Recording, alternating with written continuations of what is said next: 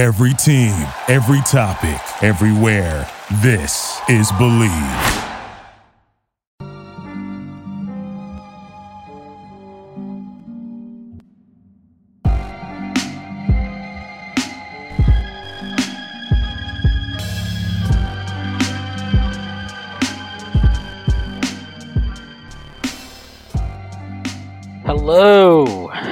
Welcome everybody to another episode of Pod Strickland. I'm your host, Shwinny Poo, and this episode 290. I'm joined, as always, on this uh, beautiful Thursday evening by my co-host, Prez, that is at underscore Presidente on Twitter. Prez, how are you doing? I'm doing all right. The Yanks are up five to three. It's a nice day. No complaints. How's my boy, uh, did my boy Rizzo do anything today? Uh, yeah, he is cooking. He is two for two. Nice. Let me know when I should trade high on him because I know I feel like he's been cooking a lot this year. Um, It depends if, if you got some. Uh, if you got some marks in your league, you may want to start getting those offers out now. All right, nobody's here to listen to uh, fantasy baseball talk. But before we get started, I do have to make a few announcements. The first being that the Strickland has an Instagram. Check that out. That is at the Strict.land on Instagram. We are putting up all kinds of new content on there. The Strickland also has a YouTube channel where you may be watching this podcast. If you are, please hit like, and if you haven't already, hit subscribe to help us out. Get to a thousand subscribers on the channel. Strickland also has new merchandise. I'm not wearing any of it today, but if you've been watching the pods, you will know we have t-shirts, we have sweatshirts, we've got hats, we've got everything your heart could possibly desire. Check it all out. We've got Quickland merchandise, we've got Jalen Brunson merchandise. It's all on there. Uh, and then finally, the Strickland has a Patreon, which you can subscribe to. There are a number of different tiers. There's a $6 tier that gets you access to Pod Strickland, this podcast that I host every Friday with Prez. You also get access to the Strickland mailbag that comes out every week, hosted by Andrew Steele, aka Doug, aka the Doug Bag, alongside Dallas Amico. You also get access to the Strickland Discord where the conversation never stops. There are further tiers. There is a $9 tier that gets you access to Stricken Roll, my solo pod where I rant and rave about the Knicks even more. You also get access to wonderful premium articles by Matthew Miranda, one of the best in the business. He wrote an excellent piece on RJ Barrett this week. Uh, so if you were subscribed to that tier, you would be able to appreciate his wizardry with the words. There are further tiers. There is a $15 tier, $30 tier, $50 tier, and $100 tier. Those come with a variety of additional benefits like listening on our pod recordings, merchandise discounts, and even potentially co hosting a podcast alongside yours truly one day, whether you choose to subscribe or not. None of this would be possible without you. So without further ado, let's get started. Um, the Knicks lost 107 to 90 in game two on Tuesday night. It was a pretty ugly game, definitely an ugly offensive performance. Um, I know there were a lot of there, there was a lot of like very oh my god doom and gloom stuff, and I get some of it, like I, the stuff that's actually couched in you know.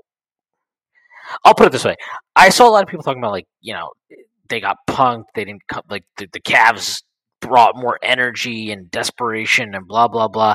I I think most of that's just garbage. Um, I think the Knicks executed poorly. I think I thought their game plan sucked against what Cleveland was doing, and then they didn't adjust to it well, and it kind of devolved from there. I did not think Tibbs coached. A, I thought Tibbs coached a flat out bad game, um, and I'm not actually that I would. I, am not going to say I'm not concerned about it, but I'm not that pissed off about it because I just kind of think that happens sometimes. And I, I would like to believe, and I, I think the evidence on the season would believe would lead me to believe that sometimes you just can't get guys to execute the thing that they need to execute, and in the middle of a playoff game, that can happen. Um, they got punched in the mouth with what the Cavs came out with. Uh, defensively, a lot of traps, a lot more aggressive scheme, and they just didn't adapt well. And I thought he went away from some stuff too fast. I didn't like his rotations at all in this game. I thought they were pretty fucking awful, actually. And what I will say is, I thought in the second half, it seemed like to me, I wouldn't say he waved the white flag, but I do think that he was trying some different things out with lineups that he probably feels like he could use moving forward and will need to use moving forward. Um, so I thought that was a good thing. But overall, the game was bad, and the Knicks played poorly, and blah blah blah. Um, I do want to just say before we start for real here. Um, I guess we can just start with RJ Barrett. Uh, I just don't really understand what people are so upset about right now, and I, I don't say that in the sense of like I don't get why people are upset with RJ Barrett's play this year. No, that's not why. I've criticized him plenty on this pod and a clip of mine when got really people really upset where I said that he's been putting up empty stats this year. Um, what I just don't understand about it is like he's been this guy all year, and so to me, I'm not really upset that he's continuing to play the same way he's played all year, especially offensively. Defensively, he's picked that up a little bit. Um, we'll talk about that because I know you clipped some stuff there, but like you know, it is what it is. Like this is just what he is right now. This is what he is this season. I don't really understand the point of debating this any further. Um, this is why I wasn't optimistic about him having some bounce back series. Maybe I mean there's still time. Maybe I'll be proven wrong, but I'm still not optimistic about it. The fact that he doesn't have a mid range game, the fact that he doesn't have a pull up shooting game at all, um, the fact that his floater is yeah, um, like it, it's It ain't just- floating. yeah, it, it's just it's this is not a good matchup. I don't care how small Darius Garland is. At the end of the day, if RJ can't score unless he's ten feet, It's a inside- bad match. It's a bad matchup for for RJ scoring. Yeah.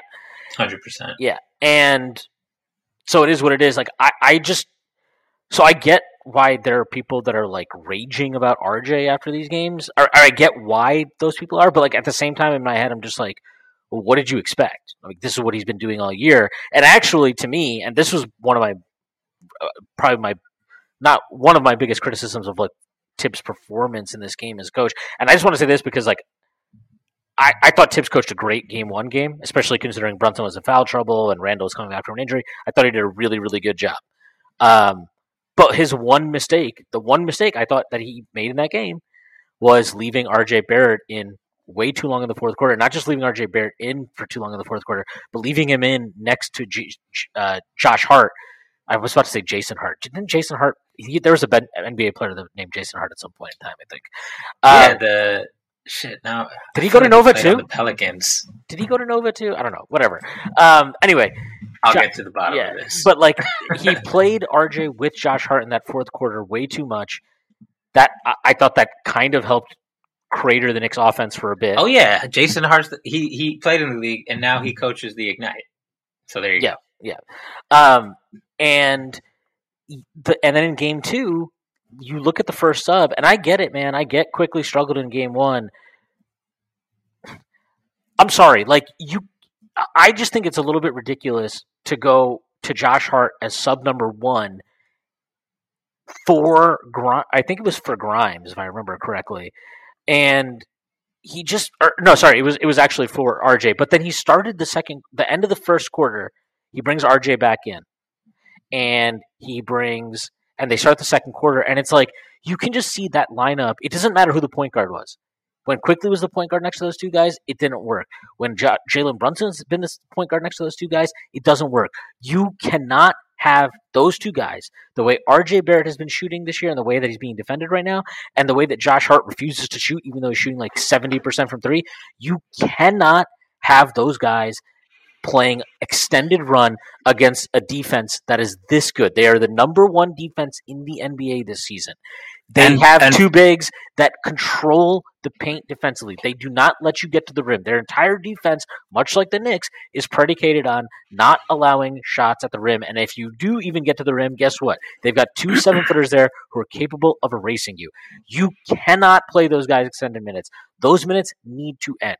Um, and so the uh, like to me the RJ thing is it's it's tied in like you're also not like this is on Tibbs as much as it is RJ at this point. Because as I said we know what RJ's been this season. And Tibbs knows This what is RJ this is the th- this is the thing about about the playoffs is like the only guys who on any team are going to be guaranteed who should be guaranteed 30 plus minutes on this team and on most teams, I won't say all teams, but most teams are the stars of your team or the players at positions where you have really bad depth. And that's because in the playoffs, matchups matter more because you're playing against the same team over and over. So in the regular season, you could play RJ against the Cavs 30 minutes and it's probably not the end of the world. And then you you're trying to get these guys in a rhythm and you're trying to build habits across games versus different opponents. So like you can't jerk everybody around like crazy game to game. But in the playoffs it's a little different, right? Like like you said, this is a team that even if RJ can get by the small guys, they're selling out even more than the Knicks sold out this season in terms like there was a couple of plays they, that I they, they were like, where literally no yeah. Cav sneakers were on or outside the three point line or even close. None. Zero of the ten feet. There, none there were, there. There were plays where like all five of them with had, good shooters. Yeah, uh, with were, good shooters yeah, open. Like they were on purpose, pretty much leaving anybody who wasn't in the corners. So like there was many plays where in game two where Quickley and Grimes and Randle, the, are three of our best shooters, if not our three best shooters, were open above the break, and they were just like, "Oh well, whatever. We don't care. We're just gonna," because they know a they got to protect the rim, and b they know they need to put arms and bodies into people to deal with Mitch and Julius and all these guys rebounding. So, and they were like, "All right, we need like we we suck at rebounding, so we need to gang rebound and." If the Knicks, a poor passing team, make us pay for that, we'll worry about that later. That was their bet. And for RJ Barrett, um, this is just a kind of an unfortunate matchup since they're playing it that way because against most front courts, you know, even good ones, he'll get some of some of these drives to result in fouls and and layups and floaters and stuff like that. But it's just these guys are just beastly down there, and it's it's the one team in the East to me, maybe the Bucks as well, um, who are like that. And uh, against other teams, like you could probably deal with it. Like even against a team like the Sixers, like they would have Embiid there, but then the next guy is like Tobias Harris or PJ Tucker or something. So there's options, you know, because one of those guys is going to be on Mitch. Here, you're basically dealing with the center no matter what, like you said, or a seven footer rather. So if you reduce RJ's minutes in this series because of the matchup, like yes, that is a that is a reflection of his weaknesses, but that doesn't mean that you would do the same thing, you know, versus Miami or Milwaukee or Philly or and whoever we could have also matched up against in a different timeline or if we were fortunate enough to advance to the second round, you know, like who we would play in the second round. So and and this is true not just of RJ, this could be true of a lot of different guys, right? Like this could be true of of uh, of Mitchell Robinson, right? There could be some super fucking small. There isn't in the East really, but like there could be some. Like if we played in the same division as the Warriors or something, like it, there would be a lot of situations where it'd be like, nope, get Mitch out of there, get Hartenstein in there, because Mitch is gonna have to run around and be on the perimeter while Dre is like screening people and Steph is causing chaos or whatever. So like it, it's really to get to your initial point, like this isn't this shouldn't be a surprise like this outcome this level of struggle for rj what the only thing i'll say that is there are two things that did surprise me about rj one was the passing in game one which surprised me in a good way. He had six assists and three or four more great passes and he had none in game two and he he had a he had like maybe like one or two good driving kicks if that max and it, it just wasn't going for him.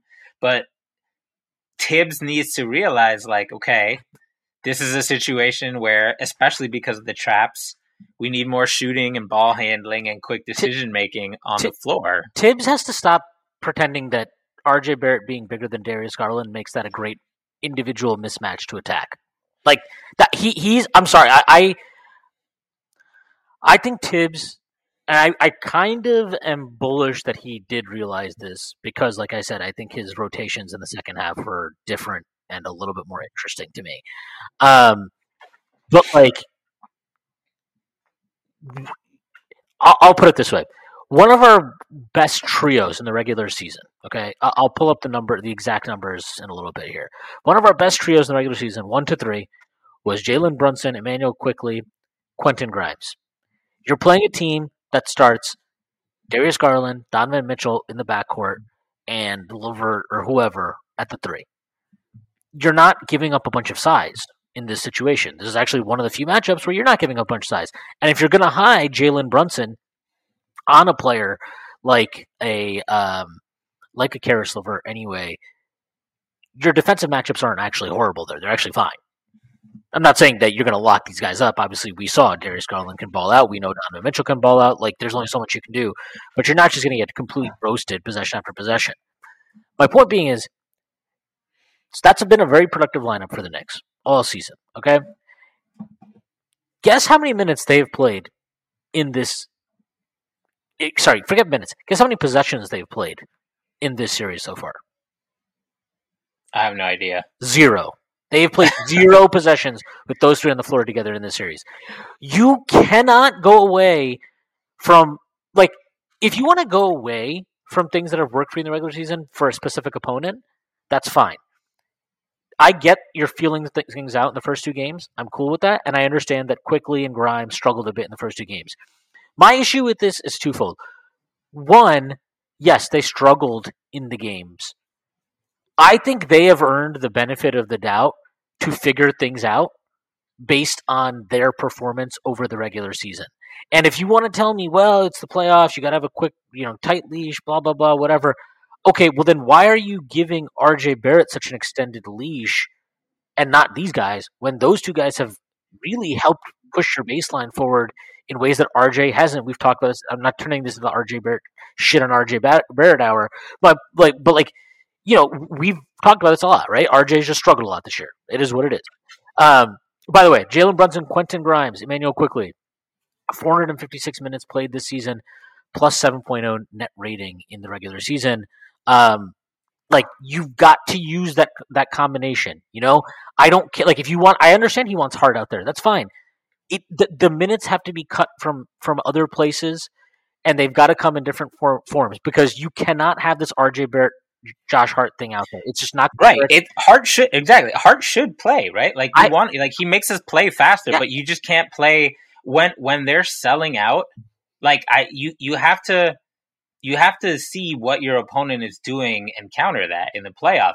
This isn't you're not a number one seed juggernaut who can just impose your will no matter what on offense. That's the thing. Like I, I know Tibbs very much does not believe in like he's like play our game, make them adjust, and and I also subscribe to that for the most part. But like at the core of that is offensive rebound, Randle and Brunson, and then dynamic role players, right? Like what you're suggesting, which is splitting up RJ and Hart and reducing RJ minutes. It's not benching RJ, yeah, right? Like no, it's just reducing RJ's minutes. That you're still you're still hewing to your core tenets and your core game style. You're just adapting it to what is actually a pretty extreme adaptation on Cleveland's part. Like when I was looking at the plays again to this morning, I was actually stunned. Like I didn't quite realize how hardcore like the uh, like we talked about in game 1, everybody talked about it like just how egregious the Knicks were like, "Oh, whoever's your fifth guy, I don't give a fuck about them, right? Like back turned, yeah, but like total, total abdication. That like there was very much an opening for that fifth guy to just hit five threes and make life really shitty for us.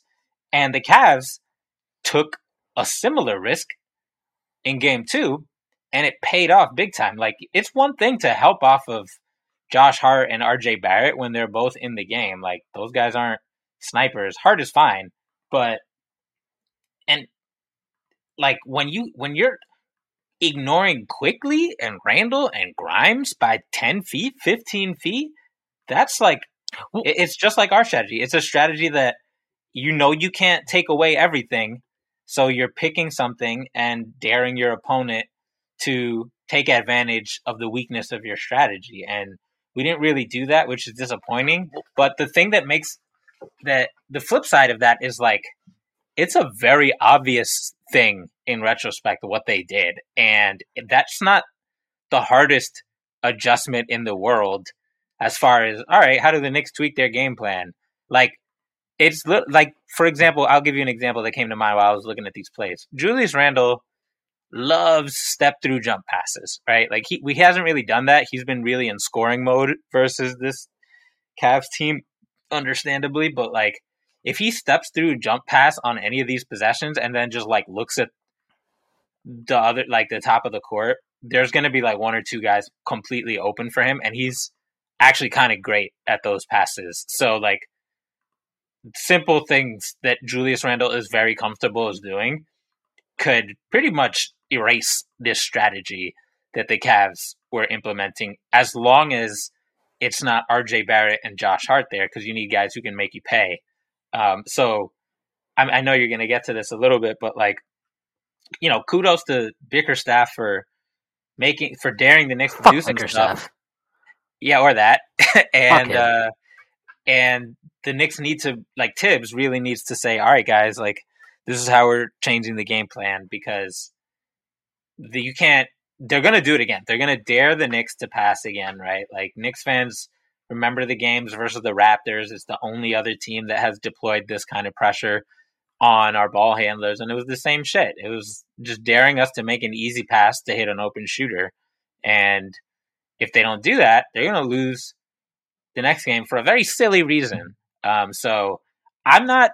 It, it's kind of annoying, but if I had to just bet, like this isn't again, this isn't some. This isn't asking the Knicks to do something completely outside of the box. It's hey, screen less, screen more with ball handlers. Do a couple of more quick passes when you see pressure, and then when you're in the paint, if you have a second, take a quick look back at the top of the key because guys will be open. That's it. It's not. It's not crazy. I, can't stress this enough because I thought he coached a really great game on. I can't stress enough how awful I thought his game two coaching was. And I know people were like, I get it. After the game, there was a lot of like, well, Quickley and Grimes, those guys got to step up. RJ played like shit. You Yeah, know, sure. fucking- I, and like, I get all that. My issue with that though is like, like, we've seen this. Okay, there are matchups when teams trap us, when teams play aggressive on pick and roll coverages. We have personnel to beat it. If you doubt that that's true, I challenge. Go watch again. Go go watch the last Miami game. Go watch the fourth quarter of that game. Brunson didn't even play. He didn't play, and we cut them up possession after possession. Got open shot after open shot because Immanuel Quickley is the best ball handler on this team in this very specific regard when it comes to handling traps.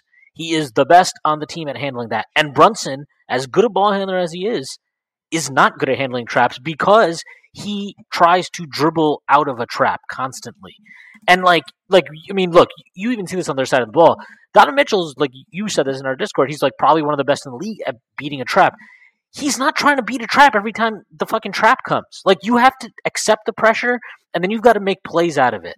And this isn't all on Brunson or this is all It's like, a less. It's a less is more solution. yeah, and and it's there's there's all kinds of issues with how the Knicks tried to attack pressure in this game. I'm going to start with the Brunson piece of it. When Brun- this like there's okay, Immanuel Quickley, Jalen Brunson. They played. They played. Hold on one second. I have it here. They played 973 minutes together this season. They were a plus 8.5 net rating, 116.8 offensive, 108.3 defensive. Um, they were really, really good when they played together.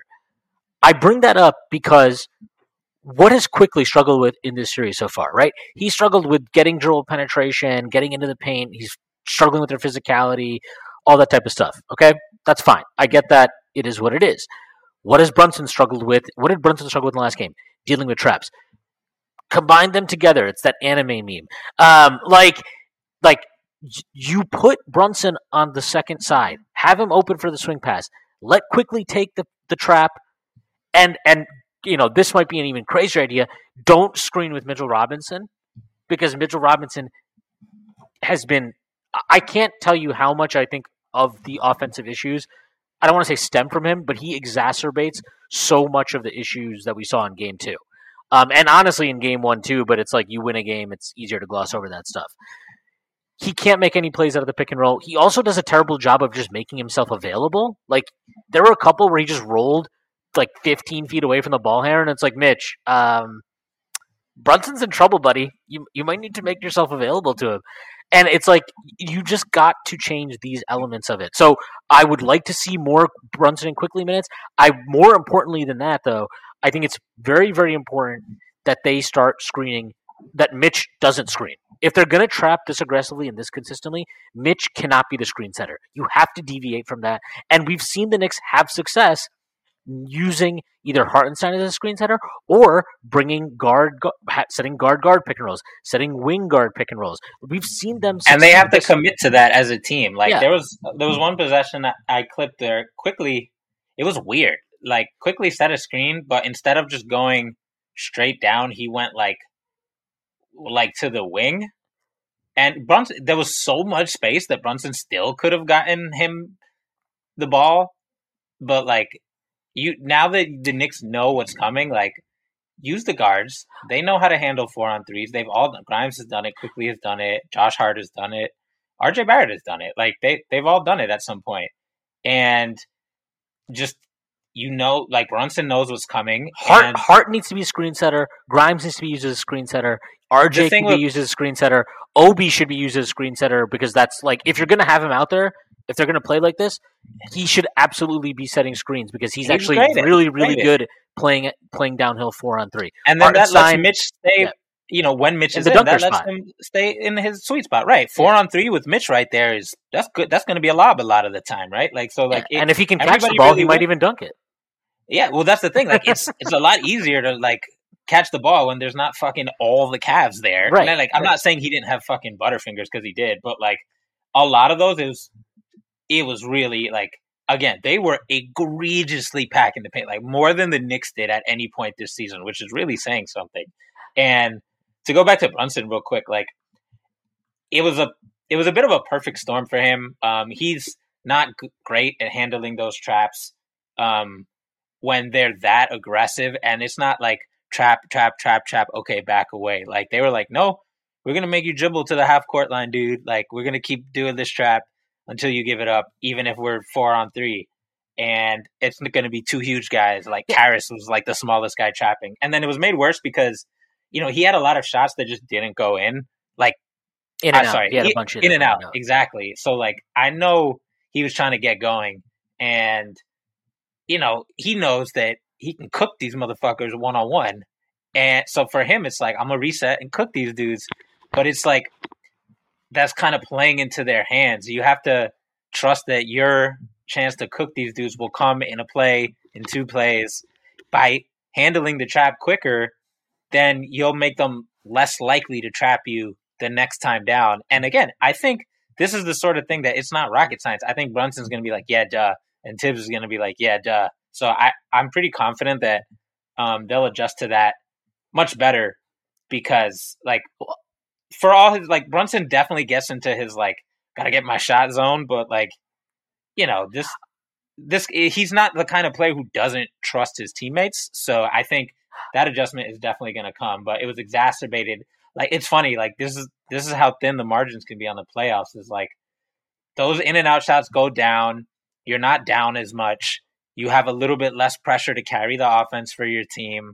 You're more willing to pass. Like these little domino effects from quarter to quarter can really cause you to deviate from your game plan and that's the shit that uh, that can lose you a game and can turn like a 5 10 point game into a 15 20 point game. So i think uh, i think that adjustment's going to come. It's just so fucking blindingly obvious um, that I'm, I'm the one i'm more worried about is is the roster shit. I think the x's and o's shit that's I'm I'm I'm worried. I'm worried about both. I'm actually a little bit less worried about the roster shit, just because I feel like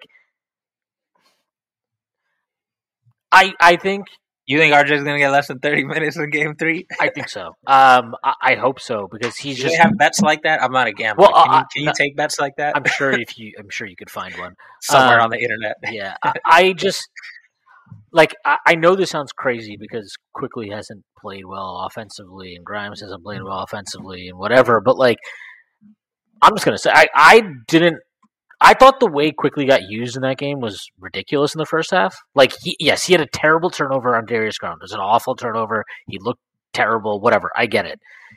The next time he handled the ball, okay, the next time he handled the ball, and, and basically from that point on, Tibbs took the ball out of his hands. It was like if you basically if you watch the game back, it's like Josh Hart brings the ball up every time down, and then they ran a shit ton of their offense through R.J. Barrett, which I didn't even understand because Randle was on the floor. So I'm like, if you're gonna like do this, like, can you just run it through Randle instead? Like, I don't get it. You're running like top of the key, stagnant pistol pick and roll actions for for RJ. Like, it's just again, like this is where I get why people are upset at RJ, but I'm like, well, this is what he is this year. So Thibs is putting him in this position. That's on Thibs. Like, I'm sorry, that's like not to me. Like, yeah, we can criticize RJ for that, but it's not. It's not like RJ was hijacking the offense. You know what I mean? Like that was what they were trying. This is just how our offense is, right? That's except for there's two big ass dudes. In the, right. That's that's what that's what Thibs wanted them to do. You could visibly see that once Quickley had a turnover, he lost total faith in him, and that was it. Um, but like he did, he got two. He got one possession right, the first possession of the second quarter, if I remember correctly.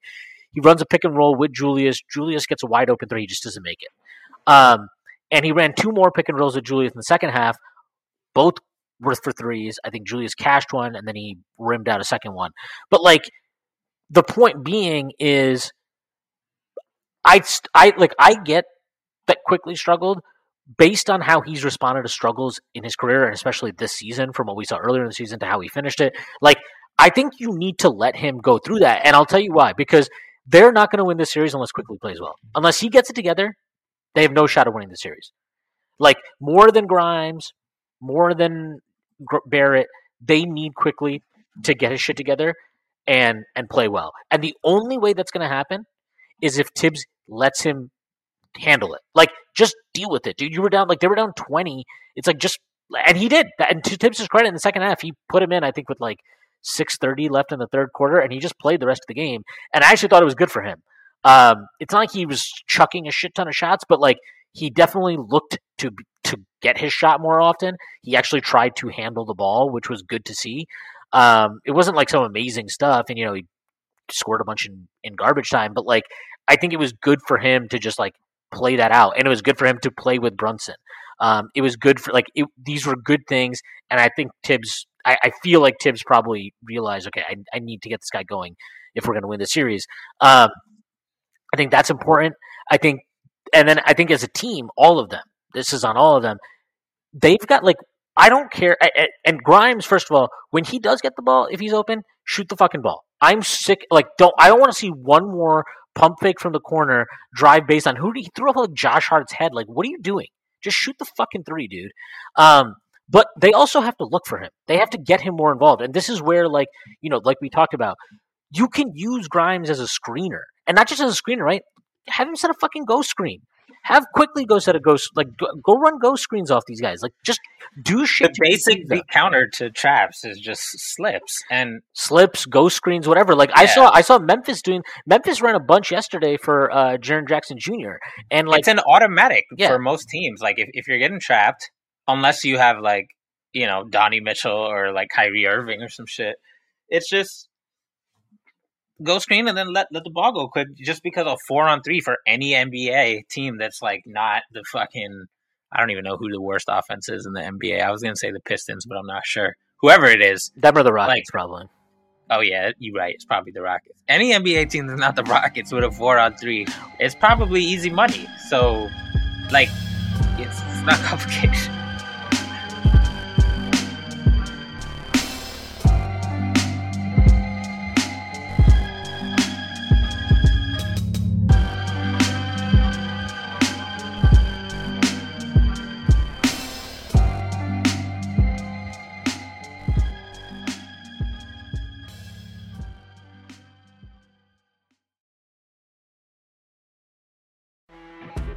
You know, when you're listening to a true crime story that has an unbelievable plot twist that makes you stop in your tracks? That's what our podcast, People Are the Worst, brings you with each episode. I'm Rachel. And I'm Rebecca. We're identical twins who love true crime cases that make you say, didn't see that coming, and we hate the people responsible for them. Listen to People Are the Worst now on Apple, Spotify, or wherever you get your podcasts.